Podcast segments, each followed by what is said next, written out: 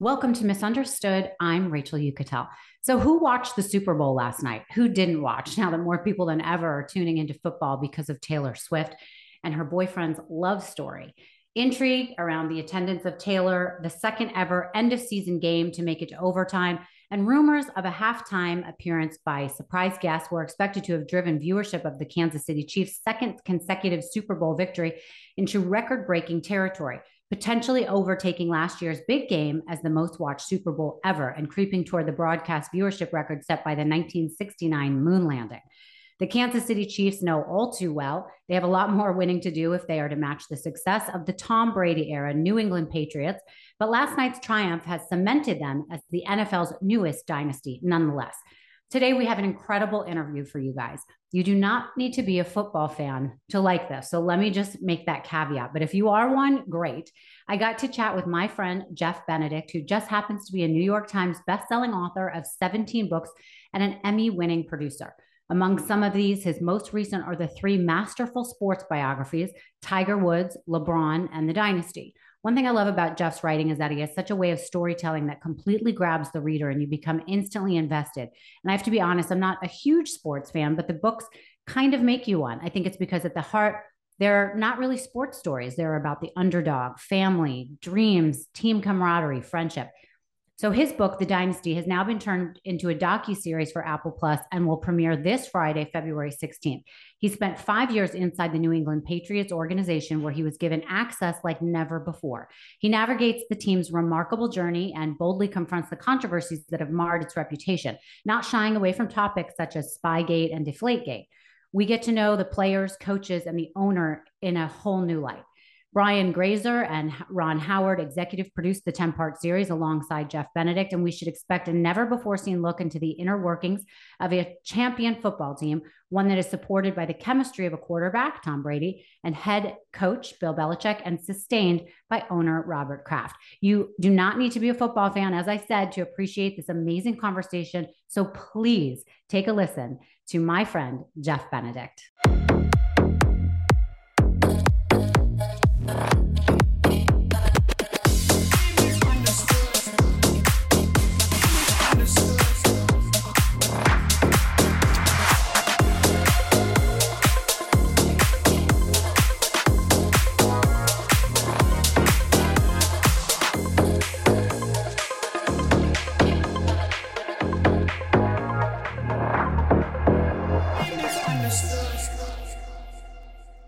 My old friend. I'm so happy to have you here today. Thank you for joining me. I'm thrilled to be here. Been looking forward to this for a while. Good. So, I wanted everyone to know full disclosure. This is not the first time we are meeting. I, I want to hear your recollection of when my name came across your your desk. Uh, my recollection of that is pretty crystal clear. Uh, so, I was working on the Tiger Woods biography, and uh, I wrote that book with a, a colleague, Armen Keteyian. I usually write alone, but I wrote that one with a with my teammate, and we divided up the labor, so to speak. And uh, he was calling all the people like uh, golfers and those people in Tiger's world. I was assigned all of the women in Tiger's world. So that that starts with like uh, friends who uh, befriended him when he was young, his teachers, you know, all all the so you were on that list, obviously, and and I reached out to you multiple times while writing, trying to write the documentary. You and I never communicated, at least not verbally, during that whole process. The first time we ever spoke was a week before the book was published. You were on an island somewhere, and you read the New York Times review, and you texted me because you had my number, and um, and asked if we could speak. We got on the phone, and a couple weeks later you and I met at the W Hotel in Times Square. I brought my daughter, and we watched 60 minutes together um, in a room. That was my introduction to you, and it's been uh, great ever since. Right. That's uh, that's exactly um, how I remember it. I remember I had my store at the time, and I would get these messages from you and your co-author trying to get me on the phone, and I was like, "No, I don't want to be a part of this." And then when I finally read the New York Times review and I saw how good, you know, the the rave reviews you were getting, um, and then also when I started to read the book, I was shocked at how you got details so correct and i had never spoken to you. And so i was like well this is the real deal. I want to know this guy. Um, so it's always it's been my honor and my pleasure to to have gotten to know you after all these years. Um, so likewise by the way i have to say i feel the same way and uh, my daughter maggie may who came with me to meet you that first time in the hotel room um, thinks very fondly of you because it stretches back to how this whole relationship started. So I got yeah. to meet your daughter, you got to meet mine. Right, that's right. And um, also, what you know, you were, I guess, helpful, or I was helpful to you guys in in getting that docu series done. And you asked me to be a part of it. I didn't want to do it. I did it because of the trust that I had um, with you. I got myself in a lot of trouble after, but it it didn't even mean anything to me that I that I you know that there was such controversy after from the other side. I was happy to do it. I wanted to do it because I knew if the story was going to be told, I wanted to tell it in my own words. And also, I was willing to tell things that you had already written about that I was not the source of. And I was just kind of reiterating those things that you had written about. So um, it was uh, such an interesting process being part of something that was so big and um, was so re- well received by the public. What what were your thoughts um, of the docu series that came out of Tiger? I mean, it's a great opportunity, but it's a rare opportunity when you mm-hmm. get to turn one of your books into a a documentary or a scripted series or a movie or a Broadway play. Yeah. I mean, those are all like um, pie in the sky dream ideas that don't usually come to fruition for any authors. Uh, so for me, it was it was just a wonderful opportunity to have Tiger turned into a two-part documentary series for HBO, and really, you know, it, it reaches a different audience because people who watch HBO, um, you can you can get the story in front of a lot more people that may have read the book, and then some people go and buy the book because they they saw the series. And most people who saw read the book probably watched the series, but the other way around works great for the author. Right, right. So the reason why we're having you here is because the Dynasty is coming out this week on Apple, um, and so I wanted to talk to you all about that. But before we get into that, I wanted to yeah. kind of find out from you how you got into writing, because from what I know, that's not how your life started out. You didn't want to be some big writer, correct? well, I don't know if I'm still I'm still not a big writer, but I'm I'm happy to be a writer. Uh, it definitely didn't start out that way. Uh, I grew up in a blue collar family. None of my you know my parents and all my the men in my life, un- aunt, uncles, cousins, grandfathers, they were all blue collar. You know, they all worked with their hands. They most of them were in construction. And I could have done that. In fact, I did that when I was in college. I put myself through college working construction partly. Um, but I went to law school to become a lawyer, and I'd hoped to use my brain a little bit for my job more than my hands. And uh, but while I was in law school, I started writing about violence against women. I didn't do that because I wanted to be a writer. I did it because I was trying to be a good advocate. Mm-hmm. And I was really interested in violence against women, both sexual abuse and domestic violence. And in fact, in law school, I worked in the prosecutor's office in Boston and we prosecuted those kinds of crimes. And I, I had an opportunity to get some of my stuff published. Uh, some of it got published in the New York Times as essays, op eds. I started getting more attention. And at one point, the chief prosecutor who I worked for, you know, I said to him, I said, you know, I have a chance to sign my a commercial publishing contract to write a book. And uh, he said to me, I said, what would you do? Because I, I had always told him I wanted his job someday. And he said, uh, are you kidding me? Like he said, I, I do 12 trials a year, 12, which means I speak to 12 people per trial. It's 144 people a year. He said, in one night, you can go on a national network news program and you can talk to a few million people about violence against women. Who do you right. think reaches more people? What do you think has more impact? He's like, you shouldn't even think about this. If I had the chance to do what you have the chance to do, I'd, I'd do it and I'd never look back. And um, I made a major pivot point in law school. I stayed in law school, by the way, Rachel. I got my degree, and and I even got my law license. But I I I knew I was going to be a writer, and I've been a professional writer since my second year of law school. February is the month of love. And if you've listened to the podcast before, you know how in love I am with today's sponsor, OneSkin. Most skincare routines only deliver superficial results, but with OneSkin, you get a scientifically proven treatment that improves the appearance and health of your skin at the cellular level.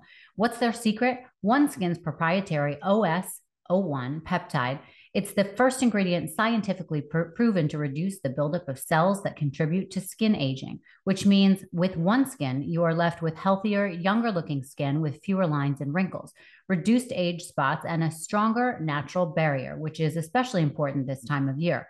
Your skin does so much for you. Return the favor with OneSkin. Believe me, you will not be sorry. For a limited time, our listeners will get an exclusive 15% off their first OneSkin purchase using the code UNDERSTOOD when you check out at oneskin.co. That's oneskin.co. Invest in health and longevity with your skin with OneSkin. So I've been using this now for two months. I'm not kidding when I tell you how many people have DM'd me that have used the code and that have gotten products saying that they absolutely love everything about it. I love everything about it. I now use the body lotion, I use the eye cream, I use the face cream. I actually now use the tinted moisturizer for the sun. I think it's SPF 30. Um, I gave for Christmas, I actually gifted my 78 year old mother um, uh, the product. It was the travel pouch, and she uses all the product, even the face wash. I use the face wash too, actually. And she keeps asking how she can get more. so um, people are loving this. I I'm not kidding when I say I get an overwhelming amount of DMs on this product in particular. Um, that people absolutely love it. You have to try it, you guys.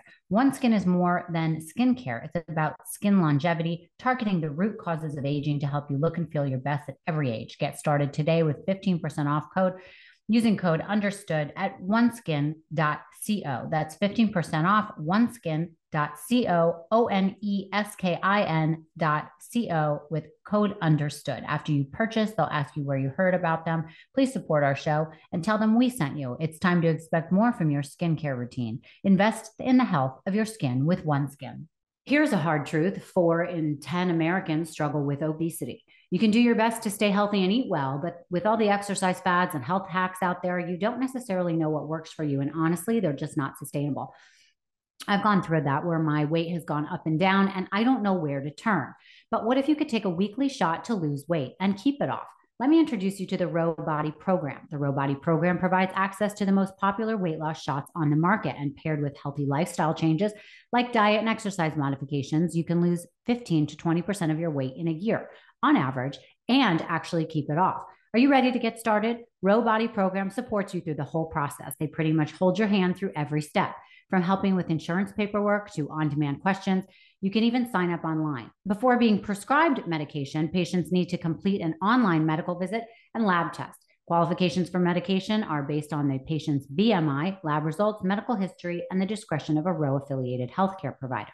The Ro Body program is ready and waiting for you to take the first step. Go to ro.co slash understood. That's ro.co slash understood. Sign up today and you'll pay just $99 for your first month and $145 a month after that. Medication costs are separate.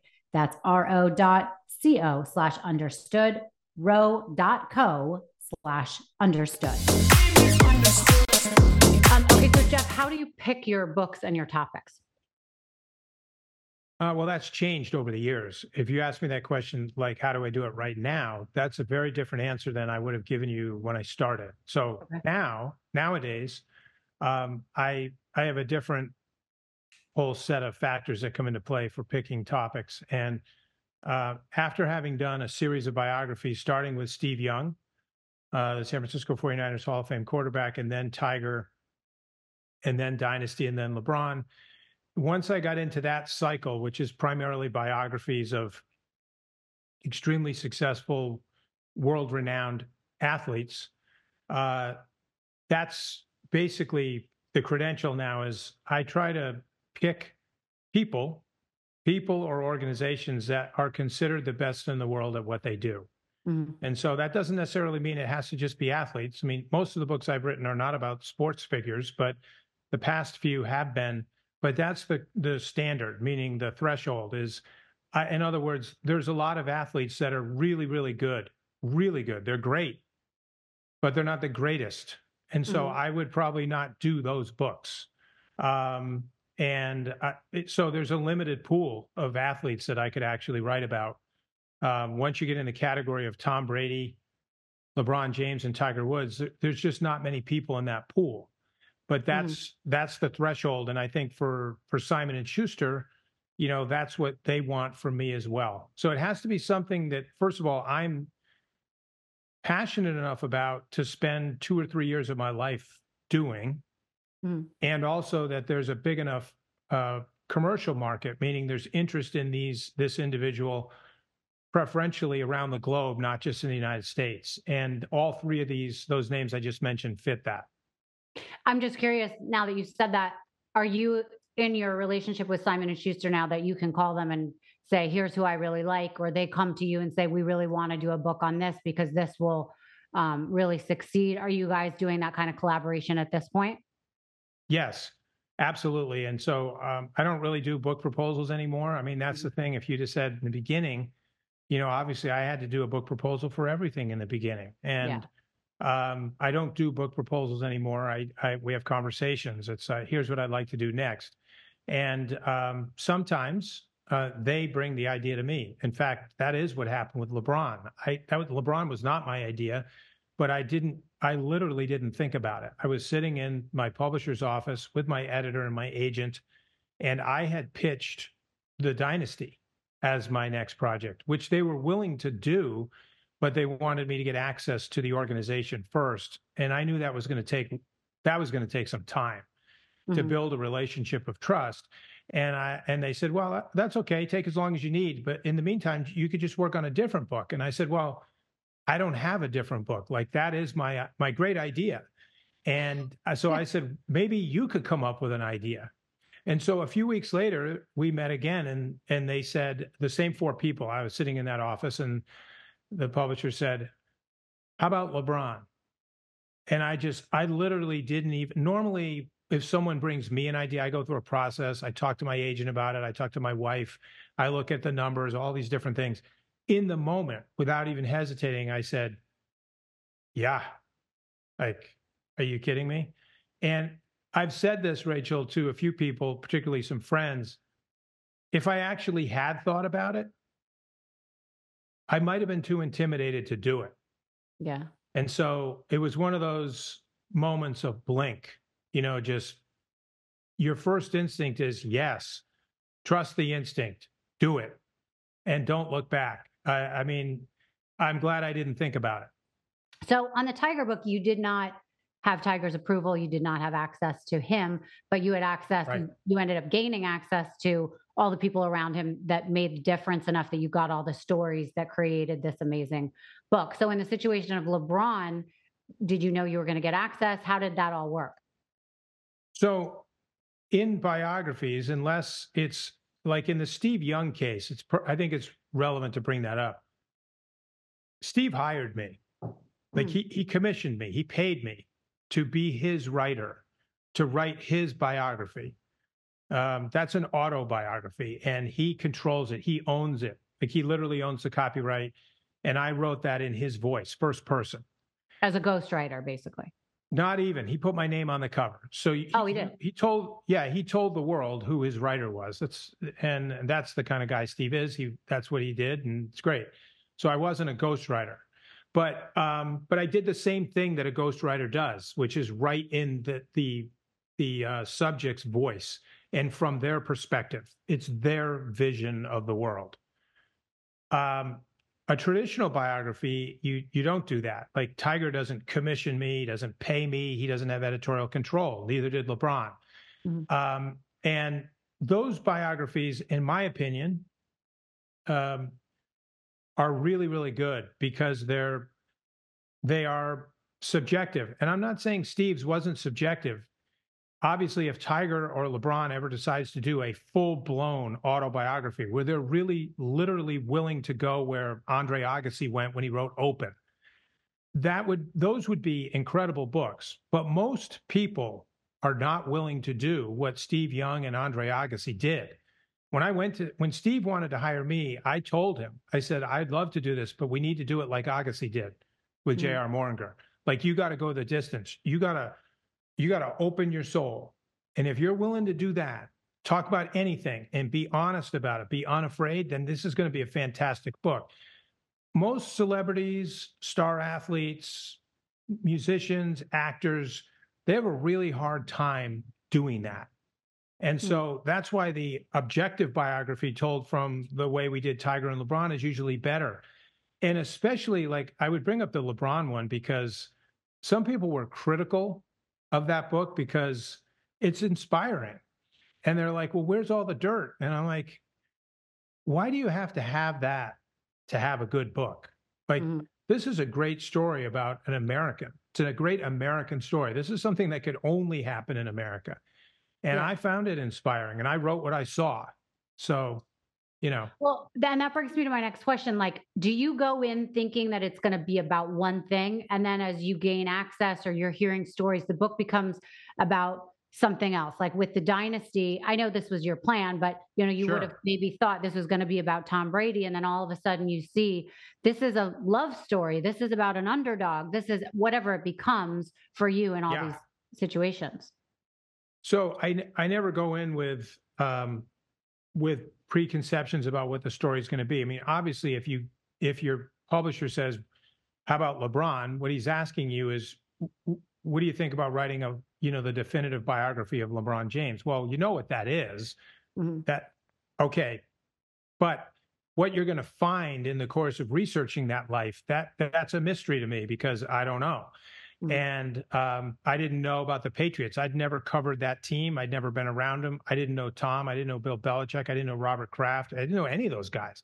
Mm-hmm. So to go into it saying, "Oh, I know what the story is," no, opposite. I go in like a a kid in a candy store who wants to taste everything that's on the shelf, all the different colors. I want to open every jar, pull that out, taste that, go to the next one, and at the end, figure out which are the ones that the audience, the reader, really needs to taste themselves. And you know going in that with lives like Tigers, LeBron's, the, the Belichick, Brady Kraft, they're public figures. Like yeah. the, the world knows about them. That's why you can get those big book contracts. Your job as a biographer, though, is to tell the world all the things they don't know. Mm-hmm. Like it's the stuff you don't see when you're watching the Masters on CBS or watching the NBA Finals on ABC or watching Tom Brady give a press conference after a football game. None of those things are revelatory, right? Because mm-hmm. everybody got to see them. Yeah. You got to go find the things, and you know, because you've you've read these books, they have to be laced with things that you didn't know. Right. We're going to get to Dynasty in one second, but out of the Tiger and the LeBron, I'm curious, were there was there one story that has always stuck with you that you came across that you were like, wow, this is so interesting or special or terrible? Yeah, uh, well, with both of those gentlemen, I would say there were many of those with both. And since LeBron is more current, um, I- will tell you one from then. Like mm-hmm. when you talk about not knowing things when you start, I had no idea that LeBron kept a journal uh, when he was a a very young teenager for one year basically of high school. And i was fascinated when i found out that there was and those those journal entries were published in a in a magazine uh, back in the day. And i i got access to all those i read them all. And when i built uh, some timelines of lebron's life i noticed really something really interesting which was these journal entries um, intersected with the first time he met michael jordan and Michael Jordan was his idol growing up. And um, he was being compared to Michael Jordan when he was in high school. Like he would be the next Michael Jordan, which is a terrible burden. I mean, Tiger Woods had a similar burden, right? When Sports Illustrated put him on the cover and his dad co- compared him to like, you know, all these great political figures. But in LeBron's case, he actually met his idol. When he was in high school, one summer, he went to Chicago uh, for a basketball tournament, and um, in between games, he got invited to go visit this gym by a guy who worked out with Michael. He took he took LeBron to Michael's private gym. And to make a long story short, after showing him the gym, the gym was empty. It was a quiet day. Michael wasn't there. Michael's retired at this point. And LeBron sees the gym. And after showing him the gym, the guy invited LeBron to come back later that summer and stay with him for a week or two and work, actually work out at the gym. And LeBron did that. And when he went back that summer to work out, a lot of NBA players, star players, big players who were from Chicago, they would use Michael's gym in the offseason to train and work out in private. And LeBron got to go there and he, he saw all these pros running and training and lifting weights, and he saw how they behaved as professional athletes. And on the last day, they let LeBron get in a game. Think about this. This kid's like, he's a teenager and he gets on the court with all these guys that he's used to watching on TV. And the amazing thing was he could actually run with them, meaning hmm. he could keep up, he could compete. And if that wasn't stunning enough, at the end of the day, when all those guys got in their fancy cars and left and went wherever they went, LeBron stayed behind to clean the gym with the guy that had brought him there. And they just cleaned everything up and they were leaving, locking up, walked outside, and in drives Michael Jordan. LeBron's, he hadn't been at the gym the whole week. LeBron uh, knew who it was, and Michael got out of the car. And LeBron was really just kind of mesmerized. Like it, you know, this would this would be like me meeting Paul McCartney, and mm-hmm. uh, which I did, and I was I was like felt like I was levitating. I mean, this is this is him meeting Michael, and Michael comes up to him, and Michael knew who LeBron was. He invited him back in the gym, and they spent like I don't know 15, 20 minutes talking in private. Michael didn't give much advice, but he gave him his cell phone number. Think about it. The next day, LeBron started high school again his junior year. He shows up on the first day of school and he's got Michael Jordan's cell phone in his pocket. And he doesn't brag about it, he doesn't tell anybody about it, but he's got a direct line to his idol. Just think about how rare that is for mm-hmm. any child, whether it's a girl who idolizes Taylor Swift, a boy who idolizes Tom Brady. You have your idol's phone number. And to me, there were so many moments about LeBron's upbringing that were like that, that were unknown that say a lot about why he is the way he is today. Mm-hmm. Yeah, I love that. Um, did you ever find out, you know, if LeBron read the book, what his thoughts were about it?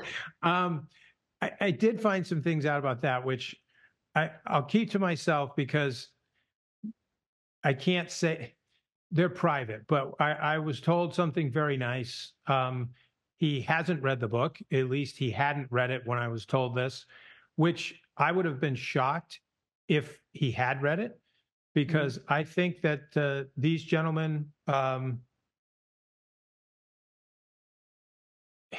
people who have lives that are as busy and eventful as they have, they almost don't have time to read any books. Mm. And uh, reading a 550 page book is a commitment that most Americans yeah. don't take the time to do. Right. Um, LeBron's one of the busiest people literally in the world. He's not a president of a country, but he's he's one of the most visible people on earth and he's a he's got a packed life and on top of that he's an actual committed wife uh, husband i mean and father mm-hmm. and it's time consuming so um, the last i was told he hadn't read the book um, but i like i said i would have been surprised if he had Right. Well, but he's not calling you and screaming at you about how. No. Yeah. Right. No. Okay. That's what I was curious about. No, um, no, no. Something that you said was interesting right there that, you know, it's a commitment to read a 550 page book. I, and you would think your target audience are sports fans who I don't know that no. they really read like that, do they? They don't. They don't. Sports fans are the worst. It's the worst audience in the world um, because they watch. T- all they want to do is watch games, and, and right. I, look, I watch games. I get it. But um, the fact of the matter is that's there's a reason why very, very, very few sports books make the New York Times bestseller list. It's a rarity. Um, right.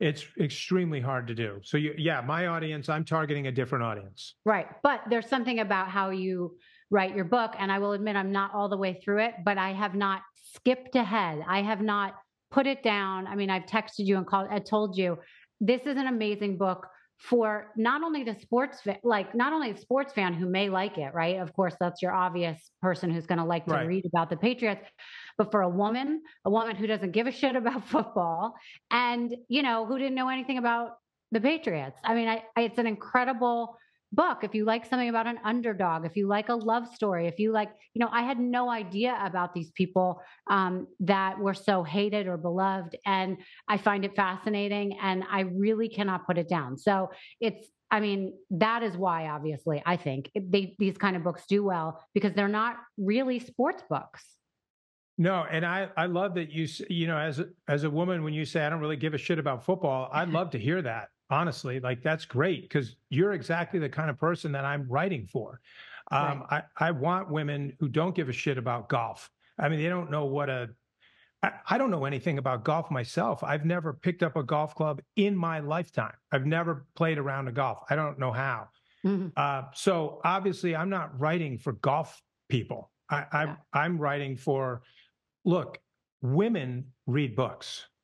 That's Yeah. who buys books. I know that. well Unless and we buy talking- them for and we buy them for the boyfriends or husbands in our life That's right. and then we read them yeah when you once you get outside business books though which the wall street guys buy you know when you get outside that genre women buy most books and Mhm. so there's a reason that i when i set out to do the patriots book there's a couple of people falling in love and getting married in that book and it's actually very directly relevant to the story i'm telling when robert kraft meets his wife myra Mhm. that wedding proposal is just like you would think Steven Spielberg made that up yeah because it just sounds like, oh, come on. Are you kidding me? Like he met her and the next day she proposed, not, first of all, she wouldn't go on a date with him. And 24 hours later, she asks him if he would marry her. Like, are you kidding me? right But then also when when Tom Brady meets Gisele, I, I actually found that incredibly interesting that they are talking about getting married at a time when Robert and Myra are celebrating 40 years of marriage. Mhm. And and by that time, Tom Brady looks at Robert, you know, he's got a great relationship with his own dad, but he also has like this kind of interesting um like father-son relationship with Robert. And he was watching the way Robert and Myra functioned as a couple. They looked at Tom like a, a fifth son and they treated him like one. And he's in that universe as he's meeting the most famous supermodel in the world. And I just think the way that rubs off, it's it to me, that's all really interesting and they're great portals into who these guys are. Yeah. And actually, something I want to mention to you too is I have actually teared up. Like I felt myself choking up reading this book. I don't think that's ever happened. And it's actually not regarding the stories with the women in it. It's about like their feelings of winning or their, you know, camaraderie with the team or things that are happening to them that they have to overcome or um and so anyways, it's a fantastic book for women who don't give a shit about the Patriots. So we'll go from there. But I, I just really, I love it. I'm so proud of you. Um, I right, think so we, I- on the next edition, we're going to get a new blurb from Rachel You could you could tell on the back, misunderstood. I don't give a shit about football, but Yeah. Yeah, it's a great line. Yeah. Um, okay, so th- these topics or um, everything about what goes into the book has to be such a huge part of your life for so many years. I would guess from yes. Yeah. doing the research, writing the book, and then you know making it into a docu series, which they all seem to be coming. Right.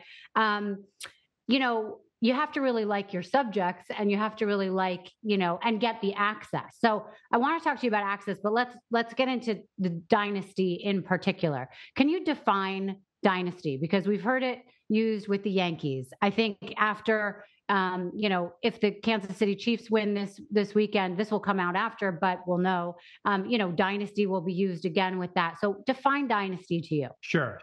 So there's a there's a, a more modern definition of dynasty that I think has been applicable since like the 70s or 80s.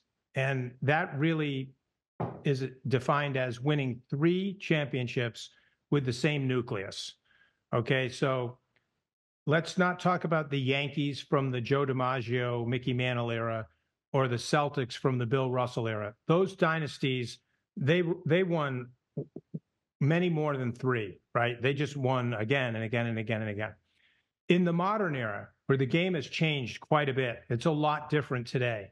to win three championships with the same nucleus is extremely hard to do. So the Kansas City Chiefs are not a dynasty yet. If they win the Super Bowl, they will have won three with the same nucleus. Patrick Mahomes as a quarterback, Andy Reid as a coach, and the Hunts as the owner. Uh, that's a that's a dynasty. If they win a third one, they've got three. They're in the club. There's only there's a very small number of football franchises that have done that. The Green Bay Packers did it, you know, in the 60s. The Steelers did it in the 70s, and the 49ers did it with uh, uh, Joe Montana and Bill Walsh and and DeBartolo in the 80s. Um, the Patriots are different because they didn't win three; they won six, and they didn't do it in a decade. They did it over the course of two decades. Mm-hmm. So the Patriots are you could call them a double dynasty if you want, or just it's the greatest dynasty, which is how I refer to it because no one's come close to doing what they did. There are other teams, Rachel, like the Steelers have won six Super Bowls, which is as many as the Patriots have won. But the Steelers won four in the 70s with one nucleus. And then many years later, with a totally different team and in a different different era, they won a couple more. Right. Okay. So now let, I want to hear what what it took to kind of, to make this book. What how hard was it to get the kind of access that you were given to make it as thorough as it was? Um, it you know it's one of the um, harder things that I've done in, in my career is uh, navigating all of that. Mm-hmm. Um, I, I started with I'm kind of an old fashioned person in a lot of ways in terms of how I do certain things, and I started like my literally my very first step in this process, and it's like a baby step compared to where you got to end up. Um, this is like looking up at Mount Everest when you're on the bottom and you move an inch. I mean, mm-hmm. that's how far you got to go. And I started that first step was sending a letter to Robert Kraft, the owner of the team. And my thought was a lot of people had gone through Tom and Bill over the years for stories, for books, for all kinds of stuff, for films. No one had really ever approached the owner, and no one had ever tried to tell a story through the eyes of the owner. Mm-hmm. And I thought that was the way in. And so I wrote to him. And initially, I didn't hear from him, which was not surprising. What was very surprising to me was eventually, like five or six months later, one day I went to my mailbox and there was a letter from him personally. And before I even opened it, I had decided that he was different. Regardless of what this letter says, the fact that he took the time to write me a personal letter the old fashioned way, in other words, it wasn't the vice president of communications for the Patriots, it wasn't an email from an assistant or just a nothing. It was an actual letter in the mail. I still have it. It's a, to me, it's wow. a, it's a very important memento in the history of this process. That led to a series of correspondence, which ultimately resulted in me getting an invitation to come up to the Gillette Stadium and meet with the owner in person. And I did that numerous times over the summer in 2018. These were get acquainted meetings. Not this is not me working on a book. This mm-hmm. is us figuring out whether I can work on a book and whether this will work. And he asked me a lot of questions. I asked him a lot of questions. But interestingly, I think maybe for your audience, is the kinds of things he asked me might surprise people. Like he was asking me things like, Are you married? Um, how long have you been married? Uh, how do you have children? Yes. How many do you have? He was really, I mean, I look back on it now and I see he was really trying to understand not who I was as a writer. I mean, he could look that up, but what are you like as a person? And right. uh, it's interesting, like, you know, and I think that there were things that we had in common, right? And so I was asking him a lot of questions about his dad and his mom and his relationship with his father and his mother. And so there was some, um, what would I call it? I mean, a rapport that was formed early. It was conversational. And uh, at some point, there was some comfort level established. And there were a lot more steps that came after that. But, you know, I had to build relationships with a lot of people. But I started with the owner because to me, he was the most important person um, for me to get access to and learn from and talk to. And then from him, was he able to open the doors to everyone else, or did did it kind of end there with him and you had to go around the other way? Well, I still had to do my job, right? Like Mhm. you can't you you still have to be able to connect with other people, a lot of other people, and everybody's different, right? Tom is different than Robert. Bill is different than Robert. And those out, those outreaches went differently and had different results. I don't mean like bad and good. I mean the the degree of participation and or the degree of openness was different um, depending on who I was dealing with. And um, but I saw them as the principals, and then there was a whole cast of characters on the second ring that I thought was really important. And then will you just talk about the process of like putting it all together and laying it out? Because there just must be so much information in front of you and so many stories. And you know what struck me in in reading it, especially at the beginning, and you're not reading about touchdowns and football until later when we get into some games. Um, you know, how do you even decide what comes first? How do you decide to how you're going to write it. It's like really poetic how you write it because, you know, you can write things in an outline and know what you're going to put, but then the way you write it is so eloquent and draws the reader in. The way you start the book um, with Drew Bledsoe um, on a hospital bed is like genius. You know, it pulls you in as a reader. I don't even know who that was, you know, and I was like, oh my God, this is great, you know? Yeah, you're actually that opening scene. Uh, so I could just talk really briefly about the first scene and the last scene. Great. Because the first scene was something I had to recreate from uh, 2001. Mhm. The last scene happened in real time while I was there, right? So they're different. Right. The first scene is a surgical procedure where a $100 million quarterback is about to go under the knife. And um, because he has blood uh, pumping through a ruptured artery and filling up his lung. And if they don't stop the get the blood out of the lung and stop the bleeding, he's literally going to die, which would have been the first time in the history of football that someone had died from something like that. And what I wanted really badly was I wanted the reader to be able to look over the shoulder of the surgeon who's looking down and opening up Drew's chest. I mean, it's there's a lot of reasons why I want to do that. Partly it's because you want to show the reader on the first page, this is going to be intimate. You are going to be inside this organization. Mhm. You're going to be in rooms like an emergency room, an operating room, which usually you're never allowed to go. And second of all, I, I was trying to set the stage because when Drew wakes up from that procedure and he's groggy because he's been under the influence of a drug that was designed to dim the pain during the procedure, when he wakes up and he's foggy and he, he's just trying to figure out where he is, and he's the first thing he sees looking up from his bed is three figures standing over him. Mhm. It's in, in order. It's it's Robert Kraft, Bill Belichick, and Tommy, as Drew called him, Tommy Brady, the kid that no one knew yet, who had not ever started a football game in the NFL yet. He's he's so unknown that when he showed up at the hospital to check on Drew, they wouldn't let him in because they didn't. The hospital staff didn't know who he was. right. When he wakes up and sees those three men standing over him, it is unfathomable that he's looking up at the future of the greatest football dynasty ever. Like at that moment, they are so far from that. It is it is almost laughable. Right. But that's the future. And so that's why that scene had to be recreated with interviews with all of the people who were in that room. The most important one of all is the surgeon.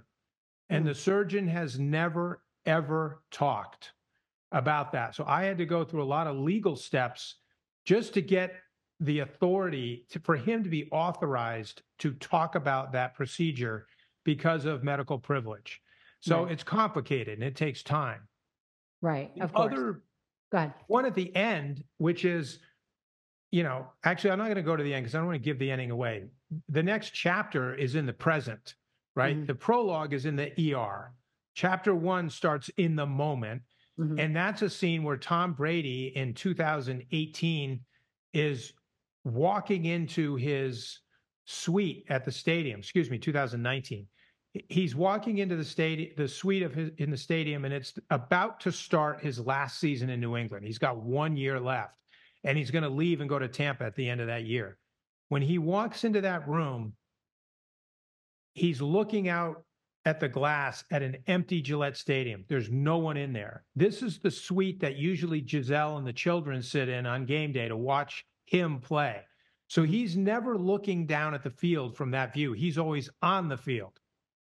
And I was just taken by this idea that here's Tom Brady who never has time to take a moment to reflect. And he never has this perspective from up above.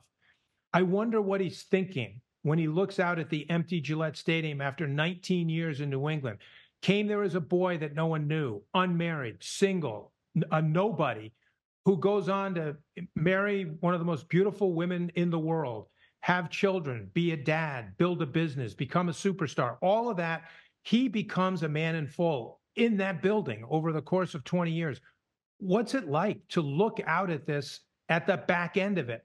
And I asked him that when he came in. And he stood there and looked out and reflected out loud, which is why I was able to tell you what's in his head. And I don't tell you in the in the chapter. I don't put myself in the scene because it's not about the writer. It's mm-hmm. so much better when it's just all the light is on him because nobody cares about the writer. They they want to know what Tom is thinking. And I just thought it was a an incredibly powerful way to open up when he's looking back at the end. That's why that chapter is called End Game. It's chapter mm-hmm. one, but it's End Game. And then you can go back to the beginning and then start. Um, but you know, I I spent a long time figuring out how to do all that. Like it's way faster to write it. But what takes time is to diagram it. Like to it's like building a house. The architectural plans take a long time to for me to draw out. Once I have the plan, I can write like the wind. Right. And it's so interesting though because you paint such a good picture. I mean, you I could literally picture it in my head as I'm reading it because the details are so good and and the emotion is there. You know what I mean? And it's very clear that it is a view um, coming from someone who had access to be in that room with all these people, whether it was in reality or just through hearing stories. So, I mean, you really feel like you're in the room. Um, I'm curious you know, with all the access you did get to, you know, the the main sure. three that were that you end yes. up really talking about, Belichick, um, Kraft, and Brady. Um, was there something that stood out about why this was such a winning team? Are there three reasons this was, you know, they were such winners? Well, one of the best things that happened to all three of these men is they were vastly underestimated by their peers. Mm. And when you're underestimated, that just pisses you off. I mean, there's, there's, it really, we're all like that as human nature. When, when you know you're really good at something or you're, you're working really hard, maybe it's just when you're in school, like as a student, and you're, and you're underestimated by a teacher. It, it, it does something to your psyche, and for a lot of people, it, it breaks you. You know, like it's, I mean, I was underestimated a lot. Like it, you know, it it drives me as a writer because I know what it's like to be underestimated. And I think it's common in so many genres and businesses and and just in life in general. Mm-hmm. And while it while it's happening, you hate it. But I think for these three guys, it was a wonderful thing because they were all underestimated in their own spheres. And they they are such incredibly competitive, determined men in their own right. Mm-hmm. By putting them together, there's, you know, Tom would play with anger. You know, Michael Jordan played with anger.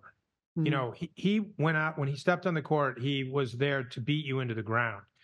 Tom played with anger and he played really well with anger. Tom is not an angry human. You know, when you meet Tom and anywhere off the football field, He's one of the kindest, most thoughtful, gentle humans you'll ever come across. He mm-hmm. is like that in real life. But when he's on the football field, he's a killer.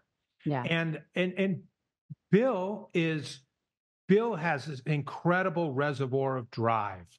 And so you put them together. That's why I, I compare them to Lennon and McCartney in the book, because when Bill put his headset on and Tom put his helmet on, they didn't have to be best friends off the field.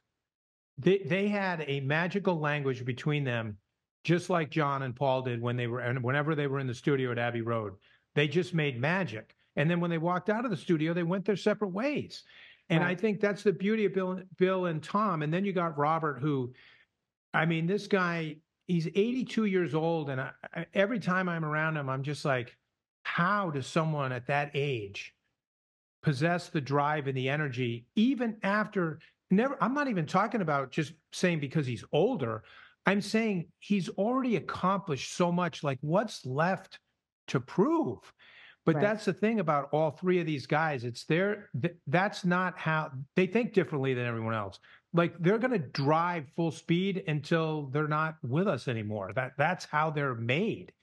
And right. I think that combination of the three of them, it's kind of scary. Like for 20 years, it's not surprising that they ran roughshod over the league for 20 years. Mm-hmm. And I've heard you talk about how, you know, when people have asked them after a Super Bowl game that they won, you know, what's next? They said, well, we're thinking about how we could do better tomorrow. It was always, yes. you know, that was never going to be the top. It was, there was always somewhere else to climb. What's your favorite Super Bowl? The next one. Right. That's the answer. It's the next yeah. one. Right. And also something that I read in your book too, I found it interesting when a lot of media would get stuck on side notes, right? They would ask about right. scandals, they would ask about what happened in the game, whatever, but they will always be like, Seattle's next, or, you know, wherever they were right. going, or whatever their topic was on their mind, and they never got sidetracked and and tried not to let the press sidetrack them unless they really needed to address something. You know what I mean? It, um, it's a great it's a great lesson for life. Like it, it drives yeah. you nuts if you're if you're part of the press corps or you're one of the other teams and the Patriots are accused of something. They're, they're always mm-hmm. getting accused of something. Mm-hmm. And Bill's answer to every question is, "We're on to Cincinnati. Mm-hmm. We're on to Cincinnati." It, it doesn't matter what the question is; that's the answer. Right. That is annoying as hell when you're a journalist trying to do your job. But he's he's actually teaching his players a very valuable lesson, which is don't listen to all that outside noise. Just mm-hmm. focus on your job. If you just do your job and do it well, the rest will take care of itself. I'm telling you that the, the no other team can do that. Like if you had laced layered these kinds of accusations and not just I'm not just talking about Spygate and Deflategate, mm-hmm. but let's just talk about the year they went undefeated the whole season and went all the way to the Super Bowl and then got a absolutely soul crushing loss to the Giants. That's the kind of defeat that destroys a team, like right. from the heart, just rips your heart out. The Patriots came back. Like they came back and went to the Super Bowl like five more times and won three more after that with the same guys that went through that thing. And so I, I think there's just that that it's almost as cold, just determined you are not going to distract me or move me off my mark. Right. Yeah. Um, how much credit do, should Bill Belichick really get? Does he deserve it? Or, you know, are all these wins, the six wins that they got due to Tom Brady? And without Tom Brady, is his record kind of shit, in your opinion? Yeah. The, um, I think it's a disservice to, to all three of these guys. And I mentioned Robert in the same breath as the two of them because I, I honestly think that um, Bill and Tom deserve equal credit. I mean, this was a partnership, it's a team. Mm-hmm. Um, they won six Super Bowls together. And the reason I include Robert in the equation, I would almost you'd never be able to include an owner in the in this question, except in this case, I think Tom and Bill probably would have split up before they won the last three Super Bowls if it wasn't for Robert. Mm-hmm. You know, Robert kept them together for the second decade. So if things had gone the way they should have gone, like all the their predecessors that built dynasties, they would have broke up after about 10, 12 years tops. Right. And at that time, everyone would have still said, wow, what a great run. They won three Super Bowls. They went to four or five. I mean, that's a great run. They, they did an amazing job. But to win three more, it, that was really Robert's diplomacy, keeping his two stars together and right. that's all behind the scenes. You you know because you're reading it but that's all the behind the curtain stuff that you can't see on tv right. What what also is really evident i mean robert kraft the way you write about him is so interesting. He's you know for someone like me who's just read about him in the news or sees him you know he's the guy that had this incident at a massage parlor a couple years ago you know and and this older gentleman. But there's I mean, this man is so impressive, um, and obviously has a whole backstory, and you know that some people don't think of when they're just looking at him now, right? Something that really struck me uh, is how much he believes in team. All of them seem to be very you know, it's almost like they don't believe in individuality. They are who they are because they believe in being a team and they believe in winning. Those seem to be the two things. And they care about each other and they care about um, winning. And they also, um, Robert, you said made such an effort to make sure that everyone on his team does work with charity or gives back. That was so important to him. And I think, I mean, is that what sets them apart or, or do all owners make their teammates do that or their team? No other owner does that. I mean, he's the o- only owner in the NFL that does most of the things that he does. Mm. Um, you know, he, he takes NFL players to Israel on a regular basis. Um, he and not just his own players. He's brought a lot of players from other teams, you know, to Israel. He pays for it all. He brings them to the Holy Land. He sh- he he he negotiates the labor deals. He does the television contracts. Mm-hmm. He he does you know, when all this stuff was happening with Donald Trump a few years ago, when he was saying all these ridiculous things about NFL players and and driving a racial wedge, uh, you know, between the league and its fans and doing all this stuff, Robert is the guy who kind of quietly behind the scenes is bringing people together. Right. Um, he's really good at a lot of different things, and I think one of the things he's probably best at is doing things and getting no credit you know and and most people that do great things they they you know they want the credit for it too it's like hey i kind of did that yeah for him to be successful though at what he does he he has to not take credit. Mm. and he has to be unseen most of the time. And i think that that's humanly a hard thing to do. Yeah. Well and as you mentioned the patriots are no stranger to controversy as we had he had some of his own. I'm curious you know, he seems the type that would be terribly heartbroken over what happened. Um, you know, obviously with the the gates, with the Spygate and the Deflate Gate. But what about Aaron Hernandez? Do you think that that affected him deeply? I mean, I know he felt lied to from reading this in your book. I know he he cut him pretty quickly. Um, but then when he, you know, when he was not only convicted of murder, but then when he killed himself, how do you think that that affected him? Um, I know how it affected him because he, you know, he talked about it with me in the interviews that I did with him, and I mm-hmm. I tried to bring that out in the book. Um, mm-hmm. He, it, it, really hit him hard because he trusted him, and mm-hmm. it's hard to fool Robert. He's a very sophisticated, smart person. He's good at reading people, and he misread Aaron. Yeah. Um, he had a hard time believing that he could do those things that he was accused of doing and ultimately was convicted of doing. Yeah. And I think it was painful for him because it, it uh, this, you know, when players join that team, you know, they're reminded that that you're wearing it's like you're wearing the family name on your uniform. Mm-hmm. And because all of the players do works of charity and commit a certain amount of their resources to nonprofit work and all this other stuff. It's very community based. So when you have something like that happen, that's that's the opposite, the starkest opposite of what the the organization has tried to build for the last 30 years in New England. So it was painful. It cast a pall over the whole team, the whole mm. organization, and um, it's sad. It's really sad. Um, right. It's a sad chapter, and honestly, it was not a chapter that I enjoyed writing. I mean, there were some hard things I wrote about that didn't bother me that much, but that one was was also hard to write. Yeah, yeah. Um, and then regarding Spygate and Deflategate, like what was real? You know, the the media had so much to say about it. I don't even yeah. really know how that ended. I mean, I know from what I'm reading, I'm I'm right there now in what I'm reading, but yeah. like what was real? Because to me, like Deflategate sounds so dumb. But it is dumb. it's dumb. I mean, Spygate was, in my opinion, was more real. That doesn't mm. mean it was, it had a significant impact on the outcome of games. But the, the fact is, in Spygate, there was an acknowledgement, an admission of wrongdoing, where they were taping uh, signals from the New York Jets sideline, and they acknowledged that, and they were punished for it, as they should have been. Mm-hmm. Now, whether that had anything to do with why the Patriots were beating the Jets like a drum, I, I don't think it had anything to do with that.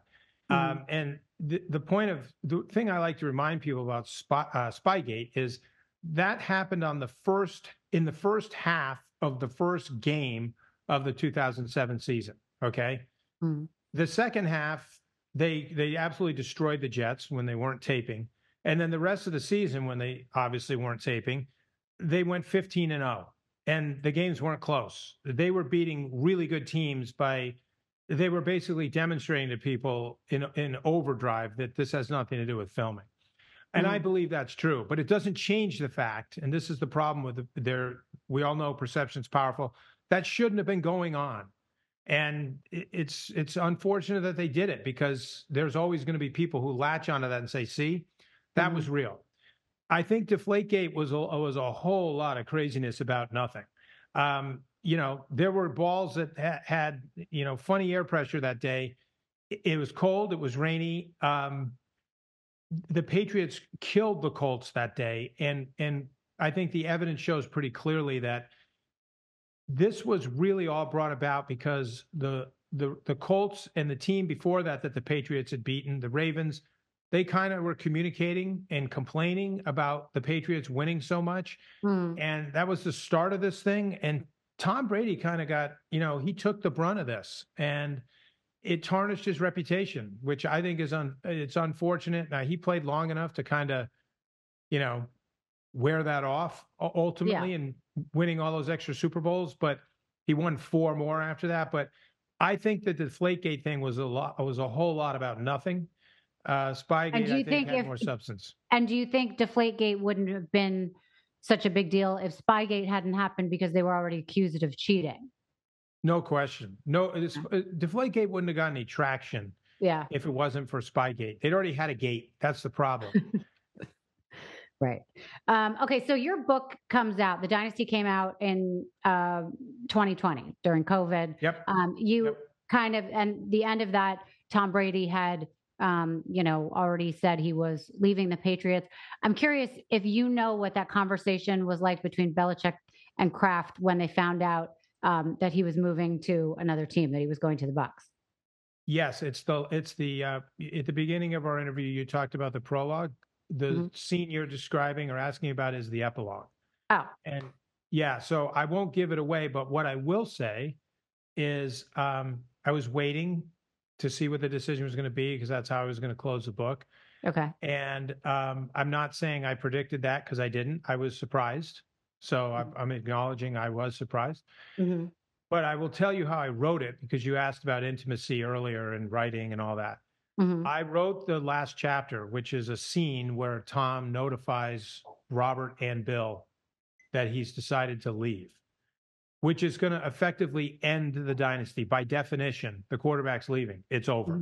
Mm-hmm. mm-hmm. Um, I wrote that over the course of two days, that last scene. And um, I wrote it in my office on a Saturday and a Sunday. And I wrote it while listening to Abbey Road and I listened to it again and again and again because for me, this was that moment. Like this is the end. You're mm-hmm. you're seeing the end of something transformative that we'll never see again. I felt that way. I feel that way about the Beatles breaking up. Um, I love U2. I love the Rolling Stones, but they're never going to be the Beatles.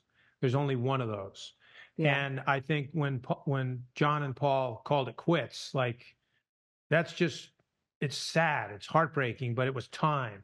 And this was time. It was heartbreaking, sad, but it was time. And that scene, I wrote it to that music for a reason because I wanted the reader to feel the sadness of it, right? It's mm. the the the last second of the book, the last image is Robert Kraft standing alone in a doorway at his house in the dark while Tom Brady's taillights of his car disappear as he goes through the electronic gate at Robert's house and disappears into the night.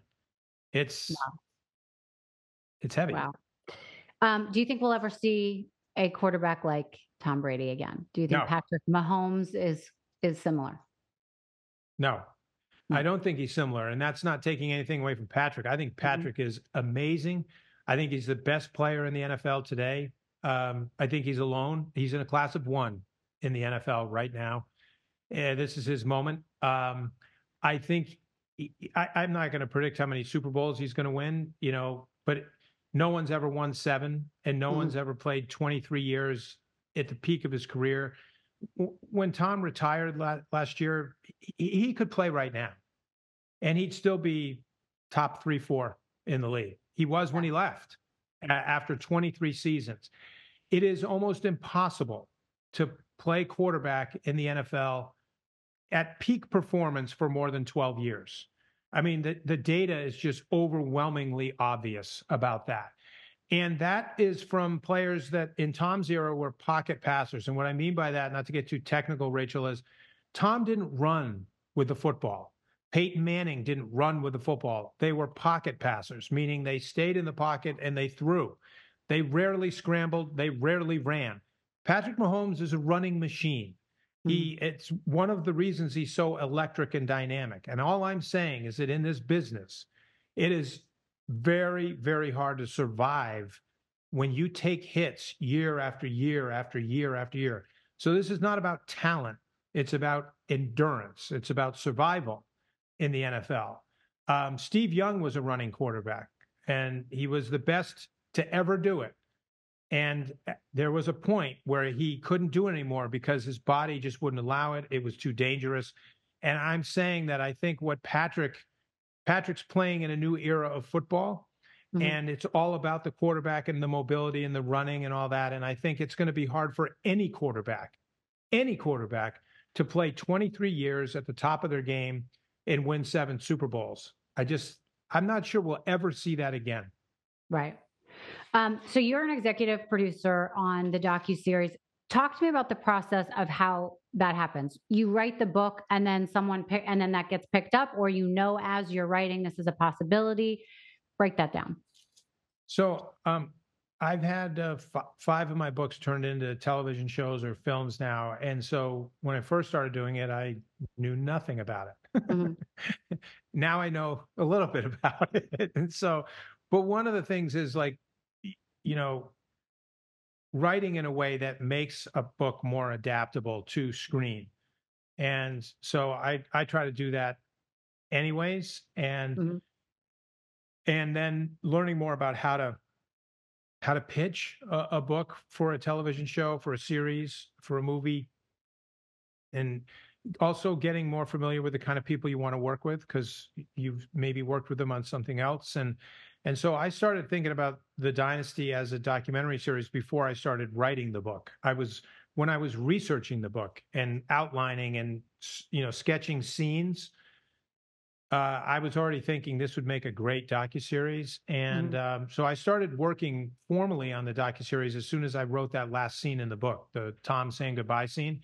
I had about eight months before the book went on sale from that moment, and I spent most of that time working on the legwork to sell the series, mm-hmm. uh, to sell the you know the book as a series idea, and um, then it's a matter of you know meeting with producers, meeting with directors, finding a production company, finding a streaming service or a studio, and I was intimately involved in every step of that.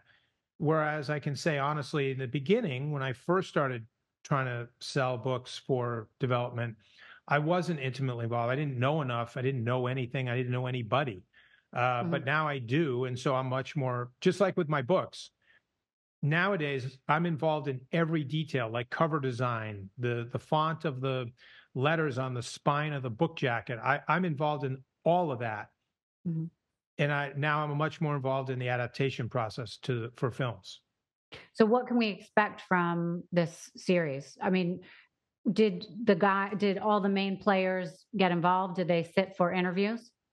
Yes every one of them. Belichick Brady Kraft uh, all the main players you know Randy Moss Drew Bledsoe Rob Gronkowski Julian Edelman uh, Ty Law the, the, Tedy Bruschi all those guys uh, Rupert Murdoch John Bon Jovi. It's it's wow. it's the whole cast. It's it's a lot of different people that have that are either really in the thick of this story or had interesting intersections, right? Mhm. At, at some moment in time that was worthy of putting them in there. And by the way, a lot of the adversaries, the foes, are in here too. The New Mm. York Giants, the the Rams, like the, the Jets. Those those we have representation from those guys as well. I mean, uh, Michael Strahan is a is a great voice in the series. He's terrific. I mean, and obviously the Giants beat the Patriots twice in Super Bowls, and Michael's very happy to talk about that. Right, right. Now, incidentally, did these guys talk to you about reading the book this time? Oh, some of them did. I mean, obviously not in this. You know, we would not ask them a question like that on camera. No, no, But just yes. for you. Yeah. Yeah, a lot of them did, and I they a lot of them were very. um Look, you know this because I you went through this with Tiger. I mean, when you write a book, there's a couple things that happen. Some people won't talk at all, and you're a perfect example. You have legitimate reasons that could range from I just don't know this guy. I don't know if I can trust him. I don't know if I really want to talk about this. Who Mm. knows how this book is going to come out? All valid, all valid. Then you have people who say, Well, I'll talk to you, but they're talking to you, but they hold stuff back because they're not sure they really want to go the distance with you, but they'll give you some stuff. Hmm And then you have a few rare people who actually go the distance. Well, once the book comes out, all those people who were like, you know, I'm not, I'll give you a little bit. If, if they now can see it and go, wow, he really did me well. He didn't take advantage of me. He didn't abuse my relationship of trust. Now they're willing to go the distance with you in a film. Or someone like you who didn't want to talk at all now says, well, uh, yeah, I'll talk. Um, I wasn't going to talk before, but I'll talk now. And so we had a lot of that. And it was, you know, very helpful. And does it follow, does the docuseries follow the arc of the book or it's all new stories? It follows the arc of the book. So the series is based on the book.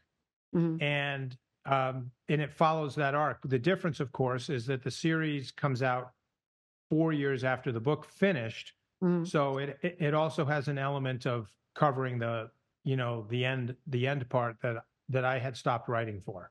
Right. And so, I, right. And so much. And it's so timely. Obviously, you guys are putting it out right after the Super Bowl and also all this interesting stuff with Belichick that came out. I'm curious your thoughts on Belichick not finding a home yet. Um, yeah, it did come out. I, I- you know, the timing of this is just again spontaneous. You can't really do much about it, but um, I I think he'll. I hate to make predictions, but I suspect he wants to keep coaching, Mhm. and I think he will coach again. Um, I think legacy and achievement and history matter to him, and I think that he will. He'll get another chance, you know. But um, coaching NFL is like a carousel. The coaches fall off all the time, so I think there'll be he'll have an opportunity. Right.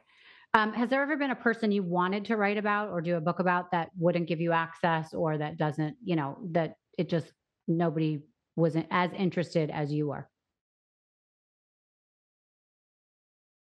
Yes. Um, I'm doing that book right now.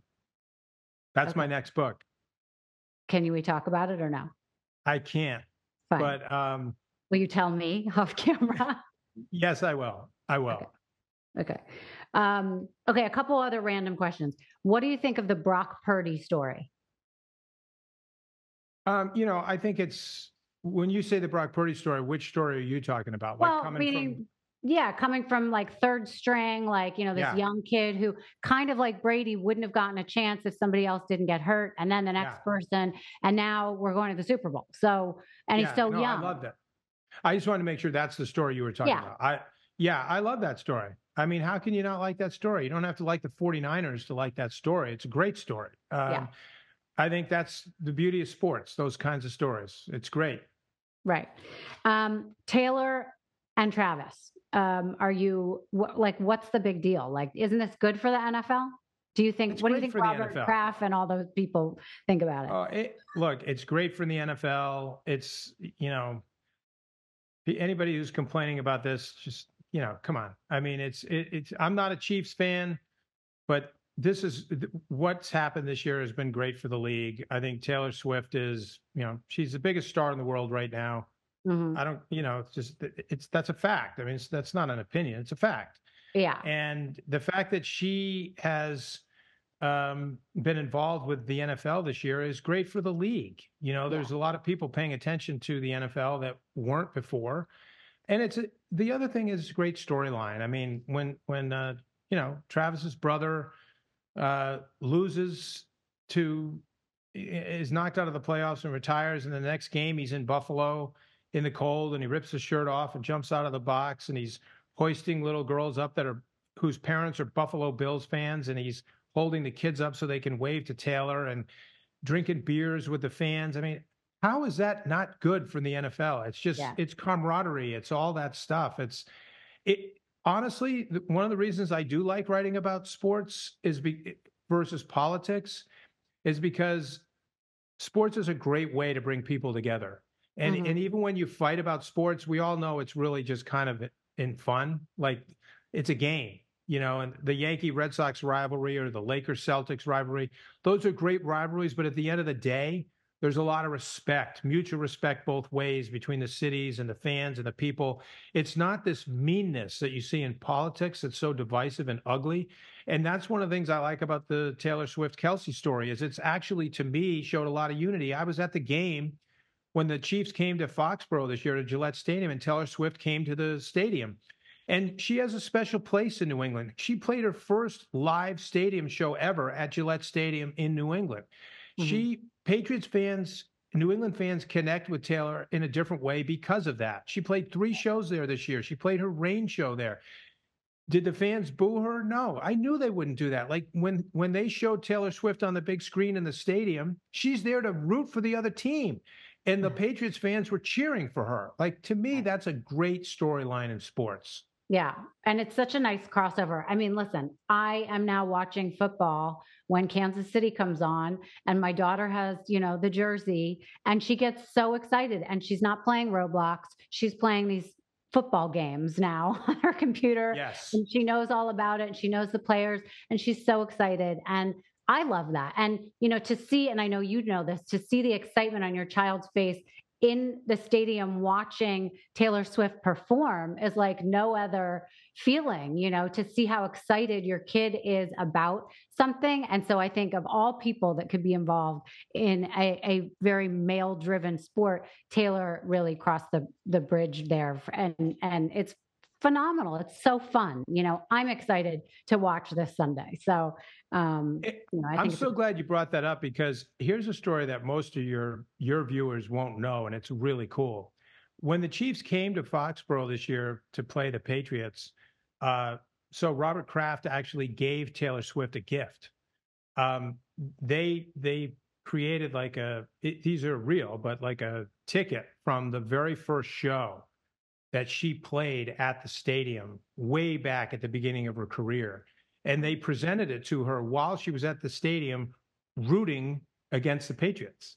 Wow. And that, that kind of, um, I think, when you asked the question earlier about Robert Kraft and how he's mm-hmm. different, there's a whole entertainment side of him that people don't recognize either. Like his relationship with Taylor Swift, the Rolling Stones, all these different, like Bono. Bon- and Bon he's built yeah. Elton John. I mean, he's built like real relationships with all of these entertainers because he has brought them all to Foxborough, Massachusetts, not Boston, not Boston, not New York, Foxborough. you know, and and I think it's just it's part of that bigger thing that the Patriots have done over the last 20 years. Yeah. Um, what's your favorite sports movie? Hmm. My favorite sports books would be easier to tell you. Um, but movie, I would say, gosh, I'd have to really think about that. Well, I'll, um, I'll like Jerry Maguire, Air, Moneyball, Rudy, For Love of the Game. I don't know. Um, I would probably say, I mean, I I liked all those games. Air was hilarious, but I wouldn't call it my favorite sports movie. Um, I, Jerry Maguire is probably top three for me. If you're in, if you're going sports genre, I'd put Jerry Maguire top three. I love the movie that Robert Redford made, and I'm forgetting the name many years ago, where he was a baseball player. Oh, um, um if uh, the if you build it, he will come, or the Bull Durham. Well, one? no, that was Kevin Costner. I'm thinking. Oh, sorry. Sorry, I like that one too. Um, I, I, like Tin Cup. I like Bull Durham. Yeah. Yeah. Um, yeah. Okay. Um, what was your favorite book that you ever wrote out of all of them? Wrote? Yeah. Do you I have a know favorite? that? Yeah, I don't know. I mean, the experiences are different with all of them, and uh, my career's changed a lot over the years. Like there were some books I wrote in the very beginning of my career when I didn't have much of a career, and those books are pretty near and dear to me. Like Without Reservation, Little Pink House. Yeah. Those books um, mean a lot to me, and yeah. uh, they always will. I think uh, Dynasty will always be right up there just because it was something I wanted to do for so long. And I finally got to do it. Um, and it, it means something deep to me, you know. Um, and Steve Young, just because Steve Young was someone that was like a, he was a role model of mine when I was a kid. And, mm. um, but I'd never met Steve until the day I literally had never talked to Steve in my life until the day he asked me over the phone if I would consider writing his book with him and that by I was in my you know mid mid to late 40s and I was like having a role model call me up and ask me to do that was I couldn't believe it because I had so much respect for him as a as a man mm-hmm. and and so that one the dynasty without reservation little pink house those are probably four of my my favorites yeah and i you took me to one of the screenings i think of little pink house and it, it was such such a phenomenal movie um, you know, people should definitely get the movie, get the book, whatever. Um, totally different topic, but you know, you write about true life circumstances that have happened to people and you know again kind of this underdog story that is just it's really emotional and phenomenal and if people don't know that story it's something they should know about you know um yeah. so i loved i loved that um and I then loved Kath, catherine keener's portrayal of susette kelo was unbelievable dynamite it was like again when I think about things I've got to do to be able to work with Catherine Keener on a movie was uh, incredible. You know, yeah. it really was.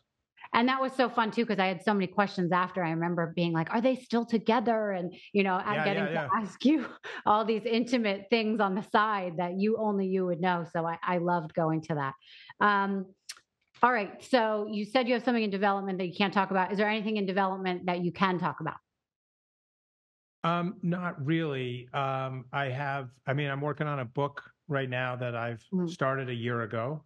Okay. And it's one like the Dynasty that I've wanted to do for a very, very, very long time. Very meaningful to me personally. Mm. And um, and I have a another television show in the works, but it's not something that I can talk about yet because that's up to the streamer. okay. No problem. All right. So, where can people find you if they want to look up um, any of your books or more about you?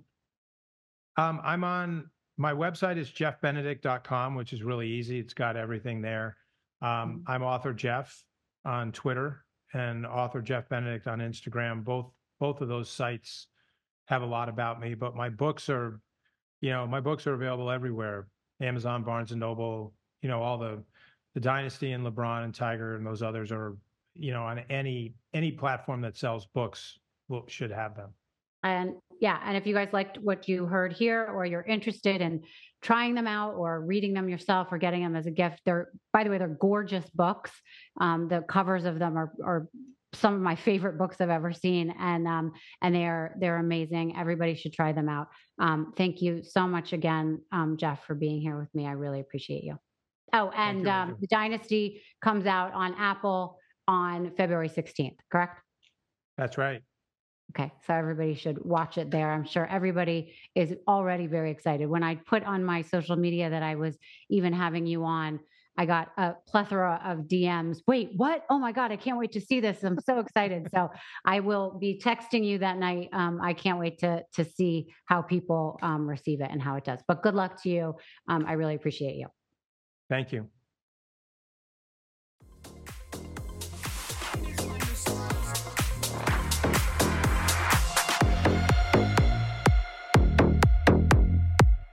Thank you so much for listening to Misunderstood. I'm your host, Rachel Uchitel.